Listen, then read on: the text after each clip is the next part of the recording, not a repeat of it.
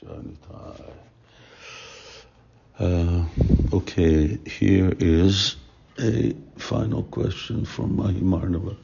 She says, uh, Jai Vijay couldn't realize how elevated the Kumaras were, and so they prevented them from entering the gates of Vaikuntha. If they were also in the uh, entering gates of Vaikuntha, what could uh, they represent, and what uh, can we take uh, from them in our own lives?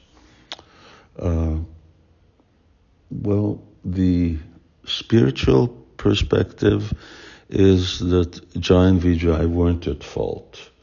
Uh, Brahma Samhita talks about how um, Brahmavadis, Mayavadis, and others uh, can't enter into uh, Vaikuntha, uh, and that uh, there are uh, these uh,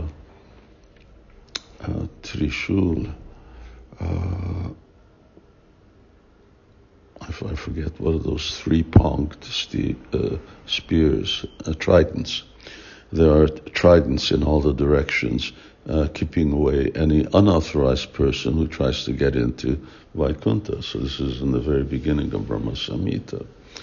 So Jai and Vijay were were right. Uh, Kumaras weren't devotees. Uh, they didn't have prema. They were Brahmavadis. Uh, they knew about the Lord, and that's why they wanted to see him but they really weren't qualified. Uh, moreover, spiritually speaking, Jai and Vijay were more elevated. They were associates of the Lord. Uh, they were uh, uh, uh residents of Vaikuntha. They had love for Lord Narayan. However, Jai and Vijay were Kshatriyas, and the Kumaras were pure Brahmanas. So here there was a transgression. There was a social transgression, although spiritually the uh, Jai and Vijay were correct, uh, socially they were not. Now that's an interesting uh, paradigm because uh, sometimes uh, we would expect that, well, the spiritual is higher than the social. Uh, it is, but that doesn't necessarily mean that you don't get any reaction for social misbehavior. And uh, of course, ultimately, Lord Narayan, when he comes out, he said that all this was done by my arrangement. So when he asks, well, what can we learn from that? Uh, one one thing that you certainly can learn is that regardless of the spiritual position, even if you're in a more spiritually elevated uh, state, if you offend someone who is uh, in a higher uh, state, uh, especially pure Brahmins, uh, then uh, you will still get the reaction for that. And of course, Jai and Vijay got that reaction that they had to take birth as demons three times, which wasn't really a, a very uh, pleasant thing. So reaction uh, will be there.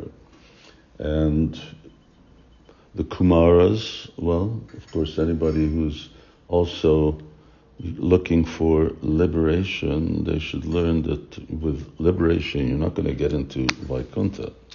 Uh, the Kumaras became devotees when Lord Narayan appeared and they bowed down before uh, him and by smelling the tulsi leaves on his lotus feet, they became devotees. It's a very famous verse, one that doesn't come to mind uh, uh, immediately. So uh, it was only then that they actually uh, got the uh, qualification. So an interesting situation. Spiritually, you may be right, but if you're socially wrong, you're still gonna get a uh, reaction.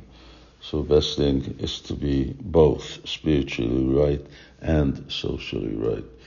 But of course, uh, the, the uh,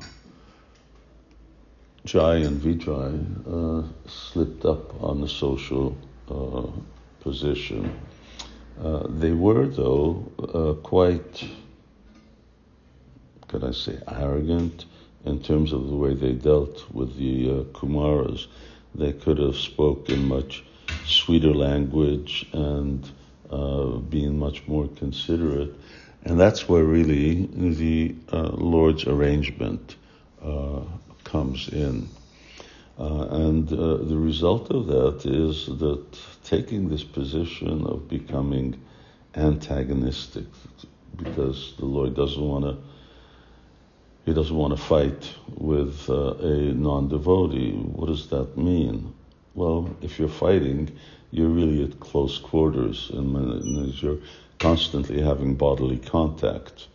Uh, but uh, uh, demons can't have bodily contact Uh, with uh, with Krishna. So uh, that means that uh, he wanted to have devotees uh, who were actually pure, although interestingly they commit so many atrocities and sinful sinful activities. stopping all sacrifices, killing Brahmins, and doing really far out things.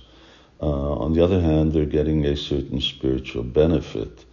Uh, what's the spiritual benefit that Jai Vijay get? Well, their absorption uh, in Lord Narayan or Lord Vishnu is deeper as a demon than it is as a devotee.